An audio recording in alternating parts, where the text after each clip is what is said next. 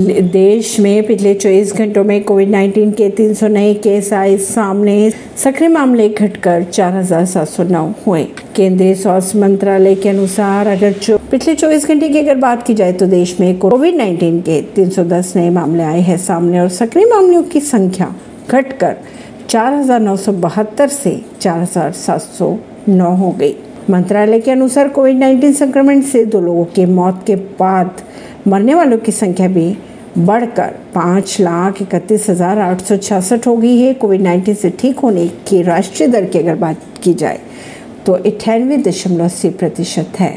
राहुल गांधी ने कहा, मध्य प्रदेश के आगामी विधानसभा चुनाव में कांग्रेस को 150 सीटें मिलेगी।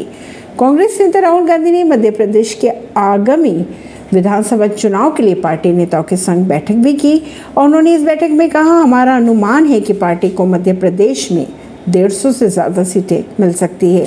हालाँकि राहुल गांधी ने मध्य प्रदेश चुनाव में कमलनाथ को मुख्यमंत्री पद का चेहरा बनाने से जुड़े सवालों पर कोई जवाब नहीं दिया। आज दिलों को जोड़ने का ज़रिया बन रही है भारतीय रेल असम को वंदे भारत ट्रेन मिलने पर पीएम मोदी ने कहा।